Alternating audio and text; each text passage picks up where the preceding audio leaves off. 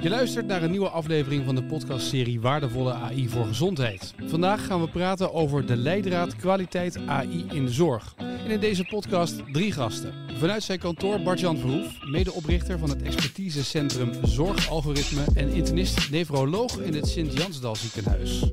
En deze leidraad helpt dan echt wel om mensen een houvast te geven van ja, maar als je hier een beetje aan houdt, dan zou het goed moeten komen. En bij mij in de studio Shade van Nijten, klinisch informaticus in opleiding in het Maastad ziekenhuis. Ze was betrokken bij de ontwikkeling van de leidraad als gebruiker van AI-toepassingen. En dat zijn wel keuzes die invloed hebben op wat de impact uiteindelijk wordt op het zorgproces. En ook in de studio Mark van Grinsven. Hij is hoofdproductontwikkelaar bij Tirona, een bedrijf dat gespecialiseerd is in analyse van medische beelden. Hij heeft als ontwikkelaar te maken met de leidraad. Maar wat zijn nou de verwachtingen die een eindgebruiker ook aan ons als softwareontwikkelaar stellen? En daar kunnen we ook met deze leidraad meteen op inspelen. We gaan het hebben over de leidraad kwaliteit AI in de zorg. Allereerst een vraag voor jou, Bart-Jan.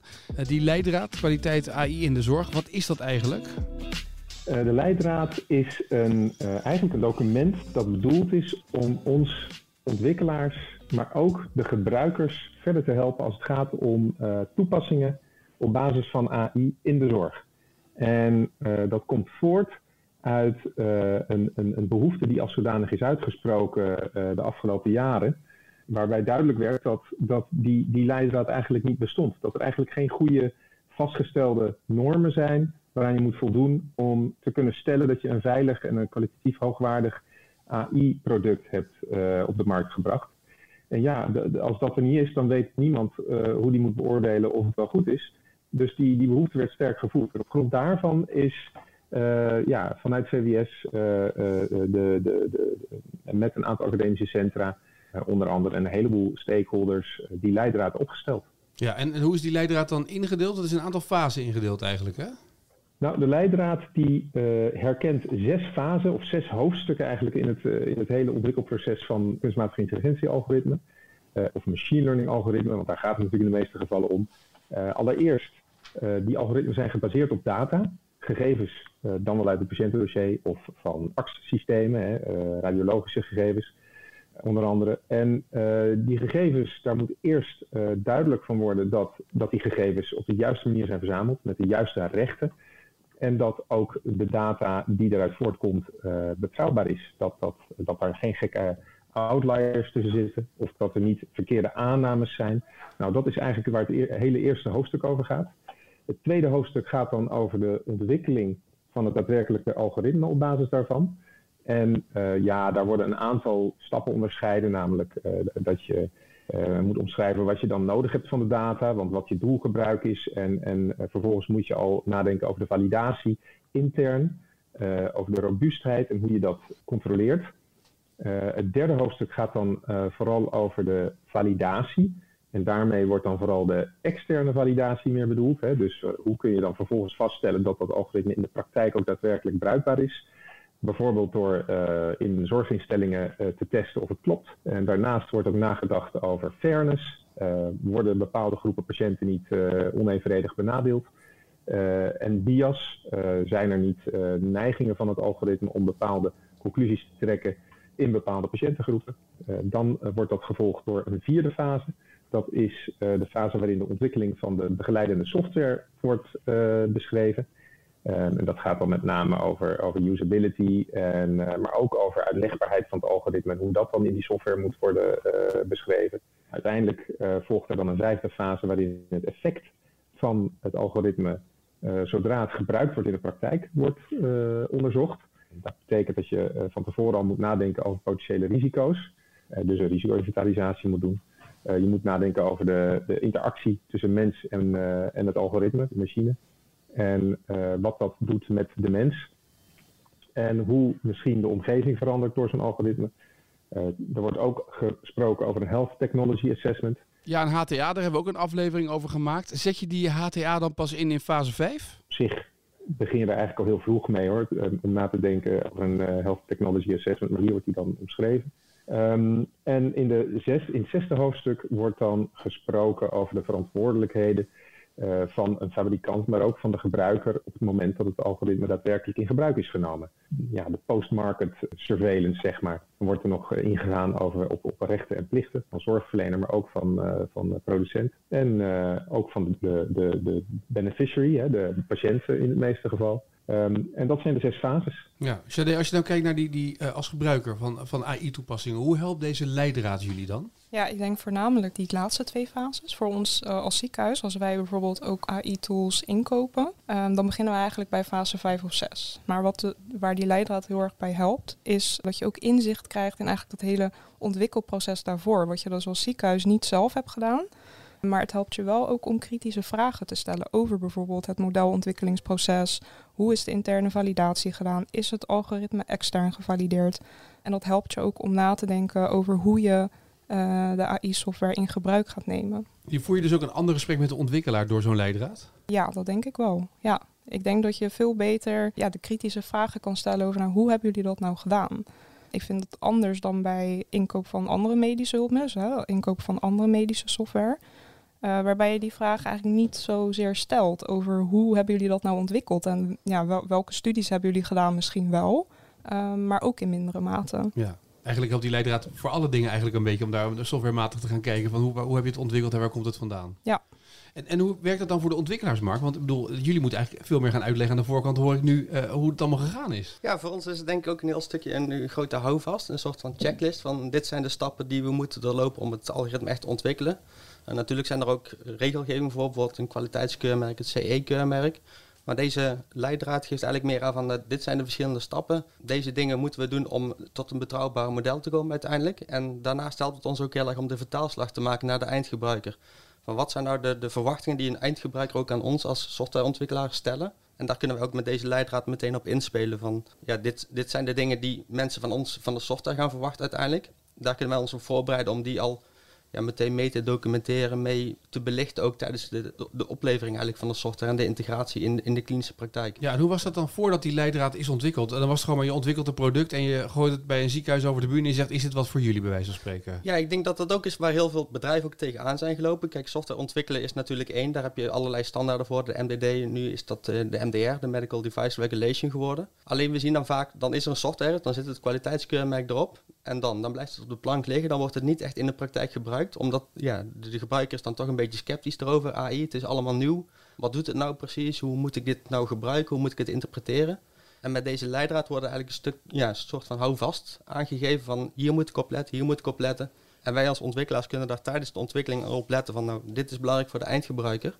En de eindgebruiker weet dan wat hij ook kan verwachten van de software. Merk je ook dat met zo'n leidraad dat ontwikkelaars op met andere verhalen nu eigenlijk komen of andere dingen letten eigenlijk met het ontwikkelen van software? Ja, ik herken ook wel wat er gezegd wordt. Ik denk, als je een gecertificeerd product eigenlijk alleen is over, voornamelijk iets over productveiligheid. Met de MDR komt daar natuurlijk ook nog een stukje meer klinische evaluatie bij. Maar dat zegt nog niks over de meerwaarde van het product. En ik merk dat als gebruiker, dat ze daar veel meer bewust van zijn. Dat ze eigenlijk op voorhand willen weten van maar wat levert het mij dan op? En wat is de meerwaarde in mijn klinische praktijk? Dus je merkt dat die gesprekken veel meer gevoerd worden aan de voorkant. En als je dit dan volgt, zeg maar, deze leidraad, waar loop je nog tegenaan in de praktijk? Zijn er dingen waarvan je denkt, we hebben nu alles besproken, maar waar loop je dan nog tegenaan? Ik zie, Shade al gelijk knikken, ja. Waar ik denk het meest tegenaan loop is, als je kijkt naar die leidraad aan de doelgroep, dan is het voor zorginstellingen, voor fabrikanten. Maar je hebt ook de situatie dat een zorginstelling zelf een AI-software ontwikkelt. En dat zijn wel hele verschillende situaties. Dus dan ben je zelf niet per se fabrikant. Want als je het alleen in je eigen omgeving gebruikt en je deelt het niet met andere organisaties, dan wordt het onder in-house ontwikkeling gezien. En dat is wel echt een hele andere situatie dan dat je product ontwikkelt met intentie om het te vermarkten. Dus ik denk dat je daar op een gegeven moment wel tegenaan loopt. Ik denk dat het voornamelijk goed is dat je de juiste onderwerpen met elkaar bespreekt. In elk van die situaties. Dus of je nou zelf als ziekenhuisontwikkelaar bent of als je fabrikant bent of je bent gebruiker. Je hebt het over dezelfde onderwerpen. Maar als je intern iets ontwikkelt, kan je natuurlijk nog steeds die leidraad erbij pakken om te kijken, zijn we op de goede weg bezig om het helemaal te regelen, toch? Zeker, ja. Dat is, maar dat is ook de bedoeling, hè? Ja, uiteindelijk. Want in die leidraad staat wel heel netjes omschreven wat er nodig is om tot goede algoritmes te komen. En of je dat nou zelf doet of dat je een fabrikant daarvoor inhuurt, dat verandert niet echt. Nee. Mark, wat zijn dingen waar jij tegenaan loopt? ik zou niet zozeer zeggen tegenaan lopen. Ik vind het een goed punt dat thema's ook weer een valkuil kan zijn. De leidraad geeft heel veel informatie. Het gaat alleen niet de stap dieper van hoe moet ik het dan daadwerkelijk in de praktijk doen. Het zegt vaak van wat moet je doen, maar het zegt niet hoe je het moet doen. En dat hoe, dat kun je vaak wel weer terugvinden in andere documenten. Bijvoorbeeld voor de MDR, de FDA, et cetera. Alleen vaak als je daar zo mee bezig bent met die leidraad volgen, zeg maar, dan wil je eigenlijk die volgende stap al kunnen maken. En dan, voor mijn gevoel, ga je weer een stapje terug. Dan moet ik weer een ander document moet ik weer bij gaan zoeken. En ja, ik snap aan de ene kant, het is heel goed dat het beknopt is gebleven, de leidraad erin. Alleen in sommige gevallen dan, ja, het nieuwsgierige aard van het beestje, dat je er vaak toch wel wat verder wilt kijken al. Ik zie iemand knikken in zijn praktijk, Bart-Jan.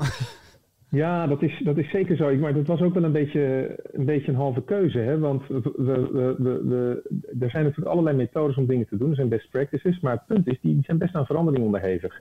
Want er verandert nog van alles als het gaat om mogelijkheden voor het ontwikkelen van algoritmes. En inzichten veranderen ook. En als we dan in die leidraad ons hadden vastgelegd op allerlei methodes, dan moet je ineens die leidraad gaan veranderen als over een jaar blijkt dat het toch weer anders is. En ja, ik heb ook altijd geroepen, ik weet niet of iedereen het met me eens was, dat het toch een beetje een levend document moet blijven.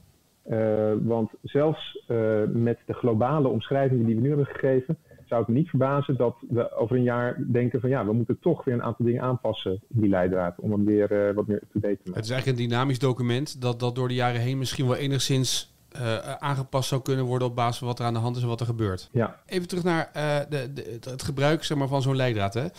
Shade, als je nu die leidraad erbij had gepakt, hè, voor AI-toepassingen, had je bij het aankopen bijvoorbeeld, of misschien wel bij het implementeren of ontwikkelen van AI, had je andere keuzes gemaakt als je deze leidraad eerder had gehad? Ik denk niet zozeer andere keuzes, want we zouden nog steeds de tools implementeren die we nu hebben. Mm-hmm. Ik denk wel dat we de ingebruikname van de software anders zouden doen. Dus dat we bijvoorbeeld meer gingen kijken naar hoe gaan we het lokaal valideren. Of als we zelf iets ontwikkelen en we hebben dat in huis gedaan, dat we ook echt kritisch kijken naar hoe gaan we het extern valideren met misschien andere ziekenhuizen. Dus ja, in die zin zou je daar wel andere keuzes in maken, denk ik. Mm-hmm. Als de toepassing goed is, dan wil je hem toch... Ja. En Bart-Jan, kan dit ook helpen bij het opschalen in de zorg? Zo'n leidraad, want nu hebben we het heel erg over beginnen. Je gaat vragen stellen van, is dit geschikt voor ons? Maar kan het ook in een vervolgstap gaan helpen, zo'n leidraad? Ja, dat denk ik wel. Want waar veel ziekenhuizen tegenaan hikken, is dat ze het gewoon niet precies weten. En dat is natuurlijk heel logisch, want het gaat om toch een nieuwe technologie, waar natuurlijk in de maatschappij ook de dystope varianten al van gezien zijn. Dus niemand wil fouten maken. En als er dat soort onwetendheid is, dan leidt dat vaak tot een beetje verlamming. En deze leidraad helpt dan echt wel om mensen een houvast te geven van ja, maar als we hier een beetje aan houdt, dan zou het goed moeten komen. En dus het is een heel waardevol instrument daarvoor. Ja. Als ik daar even op mag inhaken, wij zien dat ook heel veel in de praktijk eigenlijk. Als wij de software eigenlijk willen deployen in bijvoorbeeld een ziekenhuis, vaak de eerste reactie is, wij willen het zelf even checken, dat het de software doet wat het doet, of de performance wordt gehaald. En ik denk dat we nou meer in de vertaalslag zitten, dat we het niet performance-wise gaan checken, want dat is allemaal al afgekaart eigenlijk in de eerdere fases. Maar dat we nou gaan kijken, hoe past dat nou daadwerkelijk in de workflow in, om die efficiëntie te halen, om die kostenbesparing te halen, of eventueel een betere patiëntuitkomst te krijgen daarin. En ik denk dat we nou meer in dat stadium zitten.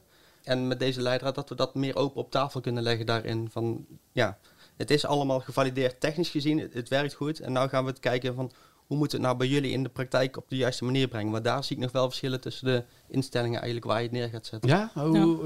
Ligt eens toe?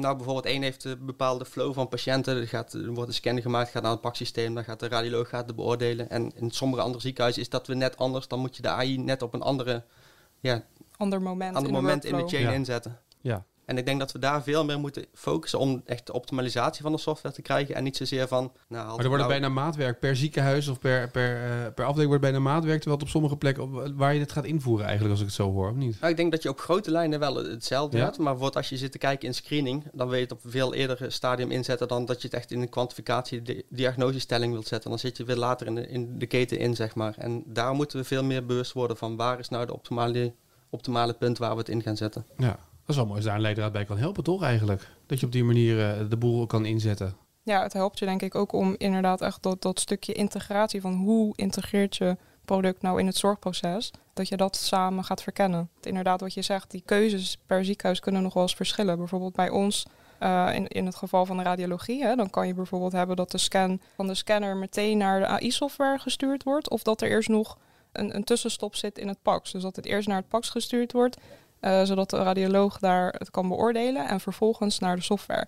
En dat zijn wel keuzes die invloed hebben op wat de impact uiteindelijk wordt op het zorgproces. Dus hoe efficiënt je proces loopt, wat uiteindelijk echt de tijdsbesparing misschien wordt. Die keuzes die maken wel uit op, hebben wel invloed op de impact. Want dat betekent uiteindelijk ook dat als je dus je software zegt, hey, we gaan deze software gebruiken, dat uit de ervaringen van AI bij andere ziekenhuizen kan blijken dat je misschien je systeem of je manier moet aanpassen, misschien ook wel je werkwijze daarin kan aanpassen, omdat het dan efficiënter en sneller zou kunnen.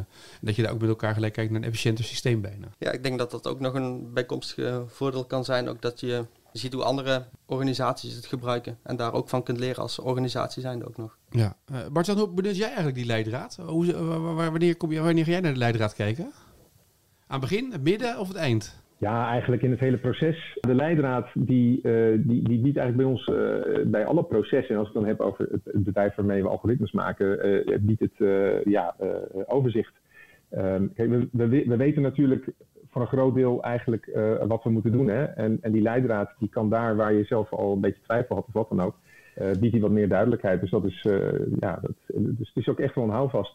En wat het ook doet, en dat is ook wel mooi, is dat je hebt een heleboel literatuur bij elkaar en gegevens en informatie over hoe je werkt. En wat die leidraad doet, is die vat het gewoon heel mooi samen. Die geeft een overzicht van, ja, dit zijn alle stappen, dit is wat je moet doen. Dit zijn de zaken die ertoe doen. Dus dat helpt je bij het uitleggen. Dat helpt je bij je eigen overzicht. Ik vond het een hele waardevolle aanvulling op die manier. Ja. Waar pakken jullie hem eigenlijk bij op kantoor, Mark? Als je, wanneer wordt hij erbij gepakt? Als je naar een ziekenhuis gaat, of ga je aan de voorkant al erbij pakken bij het ontwikkelen van een product? Ik denk bij het ontwikkelen van een product, ja, het is eigenlijk onze daily business. Dus ja. Wij zijn daar zo mee bezig en veel stappen zijn gewoon herhaalstappen. Je hebt het een keer eerder gedaan en doorloopt hetzelfde traject met een nieuw product in zekere zin. Ik denk vooral het stukje validatie. Eigenlijk meer zit ik richting fase 5, fase 6 te kijken van hoe gaat het nou daadwerkelijk in de praktijk gebruikt worden? Wat is nou echt het nut voor de eindgebruiker daarin? Want je de basis eigenlijk al helemaal hebt en je weet al wat daarin staat en wat daar gebeurd is. Ja. Ja, en dan zit ik toch weer echt het stukje integratie in de kliniek. Hoe kunnen we dat optimaliseren? Software maken is natuurlijk één ding. Je wilt daar zo hoog mogelijk prestatie daarin halen. Op een gegeven moment heb je dat en dan eigenlijk moet je al voorbereid zijn met hoe ga ik het dan vervolgens vertalen naar de kliniek toe. Ja. Het voordeel trouwens voor de mensen die de leidraad willen bekijken en mee willen volgen, er is gewoon een website van gemaakt. Dus je kan gewoon rustig op de website kijken, alles nog eens een keer rustig nalezen. De link voor de website staat in de show notes van deze podcast. Kan je zo in één keer klikken en dan alles in alle rust gaan bekijken. Maar we zeiden het ook al, het is een dynamisch document, begrijp ik hier ook uit. Hè? Dus het kan natuurlijk over een jaar of 2 jaar, kan alles natuurlijk weer zo onderhevig zijn aan verandering, dat het enigszins mee moet bewegen. Waar zien jullie dit naartoe gaan dan? Hoe zien jullie de toekomst dan? Als het iets aan te knikken, maar hoe zie je dat? Ik denk dat de intentie ook wel was dat het doorontwikkeling plaatsvindt in het veld. Dus dat je met elkaar moet kijken van, nou, wat zijn ook de ontwikkelingen in het veld? Hè? Ik denk dat de komende jaren dat er misschien steeds meer AI-software ook echt daadwerkelijk klinisch wordt ingezet. Dus dat je daar ook meer ervaring op kan doen. En die ervaringen die gaan dan denk ik weer mee in de volgende versies van de leidraad. En dat vraagt eigenlijk misschien ook wel, Bart-Jan, dat de ondernemers en de gebruikers eigenlijk veel met elkaar in gesprek blijven om te kijken of het nog op deze manier werkt of hoe ze dat dan voor zichzelf kunnen gaan invullen. Ja, absoluut. Kijk, dat is sowieso belangrijk. Als je software maakt, dat je dat met de gebruikers samen doet. Makkelijker in staat zijn om groepen te herkennen, waar je echt toch eigenlijk minimaal naar gekeken moet hebben. Om te kijken of je algoritme robuust is. En dat nu nog niet zo duidelijk is. Nou, ik kan me voorstellen dat soort dingen dan ook in een opvolger van de leidraad komen. Zo moet je dat zien. Aan de andere kant, wat ik al zei, hè, je kan niet echt heel duidelijke technieken erin zetten. Nee. Want die zijn nou net aan verandering onderhevig in een veld dat echt heel snel gaat. Dus als je in ieder geval de basisstappen erin hebt staan en daar is deze leidraad eigenlijk uitstekend voor geschikt om dat door te nemen en met elkaar het gesprek aan te gaan. Dat hebben we volgens mij wel duidelijk gehoord in deze podcast. Ja, wat denk ik ook wel belangrijk is, en daar ben ik nu binnen mijn ziekenhuis mee bezig, is de vertaling maken van de leidraad naar intern beleid. Want daar zie ik ook nog wel een grote stap in, zeg maar. Er is nu heel is eigenlijk een theoretisch kader nu beschreven. Maar als je naar de zorginstelling gaat en je gaat kijken naar je eigen organisatie en hoe hebben wij de processen ingericht, dan moet dat wel een plek krijgen. Ja, dat is intern eigenlijk ook nog bij. Je vergeet het bijna, omdat je heel erg extern zit te praten over hoe dat dan met elkaar gaat om dat te ontwikkelen. Ja. Maar er moet intern ook nog wel wat gebeuren natuurlijk binnen de zorginstellingen om dit voor elkaar te krijgen. Ja, want wij hebben bijvoorbeeld de levenscyclus van medische software. En die beschrijft eigenlijk van, je hebt ook verschillende fases van, je hebt een ontwikkeling of een aanschaffase. En dan heb je een fase dat je het in gebruik neemt, gebruik en afvoer. En dat is eigenlijk een continu proces, waardoor je ook de kwaliteit dus borgt op bijvoorbeeld ook risicomanagement en wie is nou waar verantwoordelijk voor. Maar dat is allemaal intern geregeld. Nou, en eigenlijk die kennis van buitenaf, die moet je daar toch een plek kunnen geven. Ja, en dat is, hoe ga je dat regelen? Hoe ga je dat voor elkaar krijgen? Hoe zie je dat? Ja, dus ik ben nu bijvoorbeeld bezig met een verdieping van die levenscyclus. Waarbij ik dus eigenlijk kijk in elke fase van, wat zijn nou de aandachtspunten voor AI-software? En die haal ik dan bijvoorbeeld uit de Leidraad of uit andere internationale documenten. Dat je eigenlijk zegt van, bijvoorbeeld als wij een traject ingaan met een leverancier, dan maken we altijd een pakket van eisen. Nou, dit is dus precies zo'n voorbeeld dat je daar in dat pakket van eisen dus die vragen kan stellen over, hoe hebben jullie dat model ontwikkeld? Welke studies zijn gedaan? Enzovoort. Dus dat je daar probeert echt de eigenschappen van de AI-software goed op tafel te krijgen. En dat kan je doen voor elk van die opvolgende fases. Dat je zegt, we gaan het nu in gebruik nemen. We gaan de software lokaal valideren. Hoe gaan we dat dan doen? Ja. Dus die vertaling probeer ik dan te maken. En die vertaling deel je dan ook weer met andere ziekenhuizen? Hoe zou je dat doen? Ja, misschien wel handig, want dan hebben we maar één leidraad voor de ene en dan... dus die verdieping die ik aan het doen ben, dat is ook onderdeel van mijn eindproject. Dus dat wil ik ook straks breed gaan delen. Ja. Mark, als ontwikkelaar, de zorgverzekeraars, die hebben natuurlijk een digitale leidraad en die gaan daarin ook verwijzen naar deze leidraad voor AI. Dat gaat voor jullie denk ik ook wel prettig zijn. Ja, ik denk dat het ook heel goed is, want ook om de AI te gebruiken in de praktijk is daar een stukje ook reimbursement van de zorgverzekeraars voor nodig. Anders is, wordt het alleen maar duurder in de zorg dan goedkoper uiteindelijk. En ook vanuit de zorgverzekeraars, als je weet wat hun standpunten er zijn, wat hun vereisten zijn, zeg maar, om zo'n AI-model te vergoeden, zeg maar. Dat helpt als ontwikkelaars ook heel erg van waar moeten wij nou op richten, wanneer is het goed en niet elke keer die discussie individueel met een zorgverzekeraar aan moeten gaan van wij hebben dit nodig, nee, we willen graag dat zien. Maar nou is het gewoon een houvast dat beide partijen overeenstemming eigenlijk over hebben. En als je het volgens die manier doet, dan wordt het daarna ook geaccepteerd. Dan is het eigenlijk veel straightforwarder om een model op te leveren daar ook.